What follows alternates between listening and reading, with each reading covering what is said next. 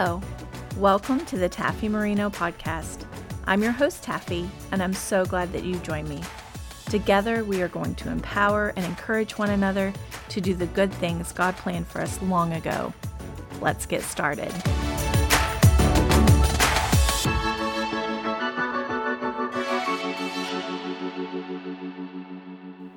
Hello, and welcome back. Um, this is our second episode of this podcast, and I am so glad that you have joined me.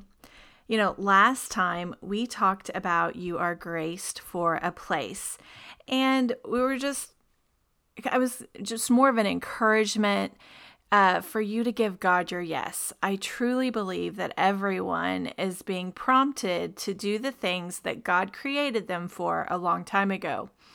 Um, but what happens after we give God our yes? Sometimes we're very willing. We're like, okay, Lord, um, I want to do what you have asked me to do, but I'm not a hundred percent what that is or even how to go about it.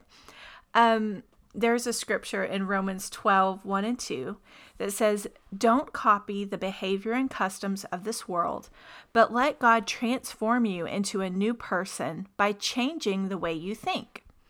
Then you will learn to know God's will for you, which is good and pleasing and perfect. When I read this scripture, I really think of a progressive work um, because it says that as we transform our thinking, and that is through our relationship with God, through study and prayer, it begins to change the way we think about things. It begins to change the way we think about ourselves, how we see ourselves, but also it begins to change how we view God and who He is and what His Word says. As that happens inside of us, as we're allowing ourselves to be um, changed and transformed into that new person. And I believe that new person is really the original person, the person that God intended us to be from the very beginning. Um, then we begin to learn what God's will is for us. And it says it is good, pleasing, and perfect.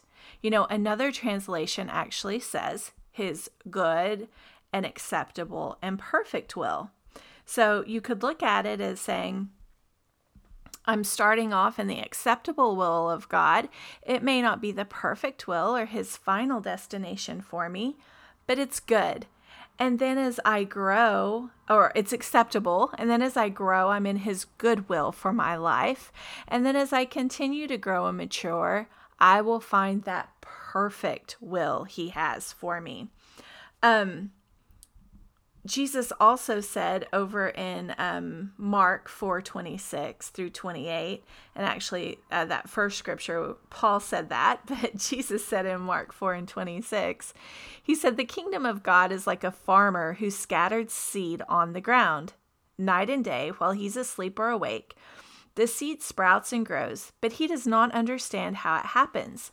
The earth produces the crops on its own. First, a leaf blade pushes through then the heads of wheat are formed, and finally the grain ripens. I love that example because it is such a great picture of what happens in our life. You know, as we plant the word of God in our heart, so we continue, like I said earlier, we continue to read and pray and just talk to God and, and develop our relationship with Him something happens on the inside of us. And it says we may not understand it completely, but we see its effects in our life.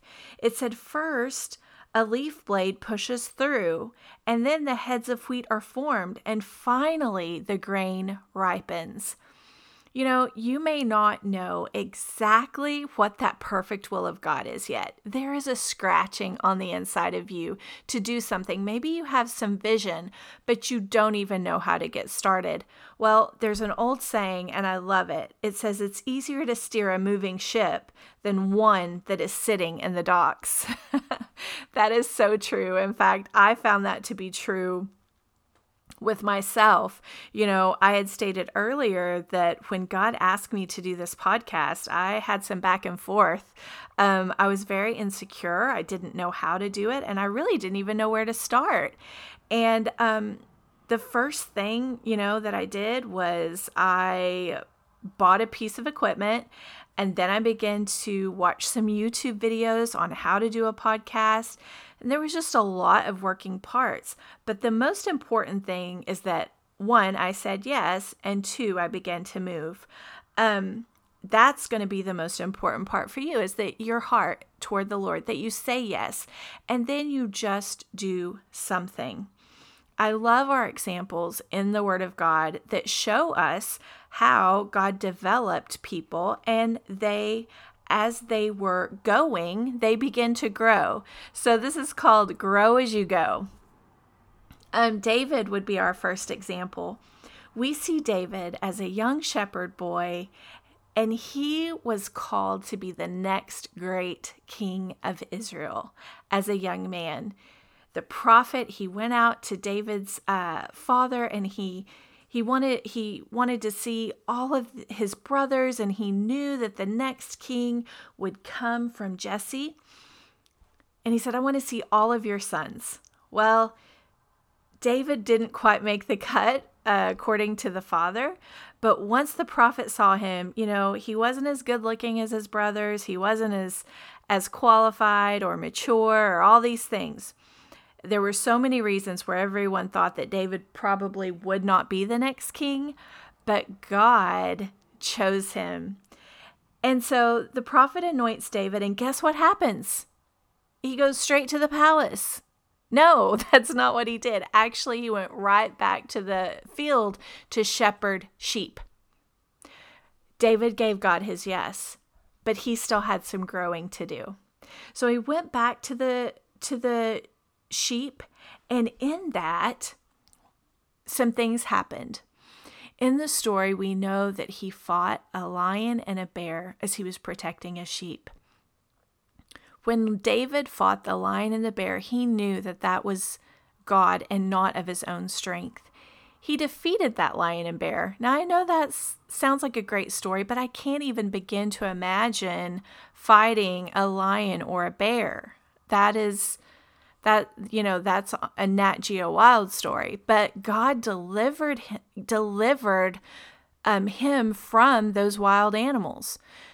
So he was he was developing David on the inside. The next time we see David, he is growing into this great warrior, and we see him in front of Goliath, and um, he said, You know what? The same God that delivered me from the lion and the bear is going to deliver me from this Philistine.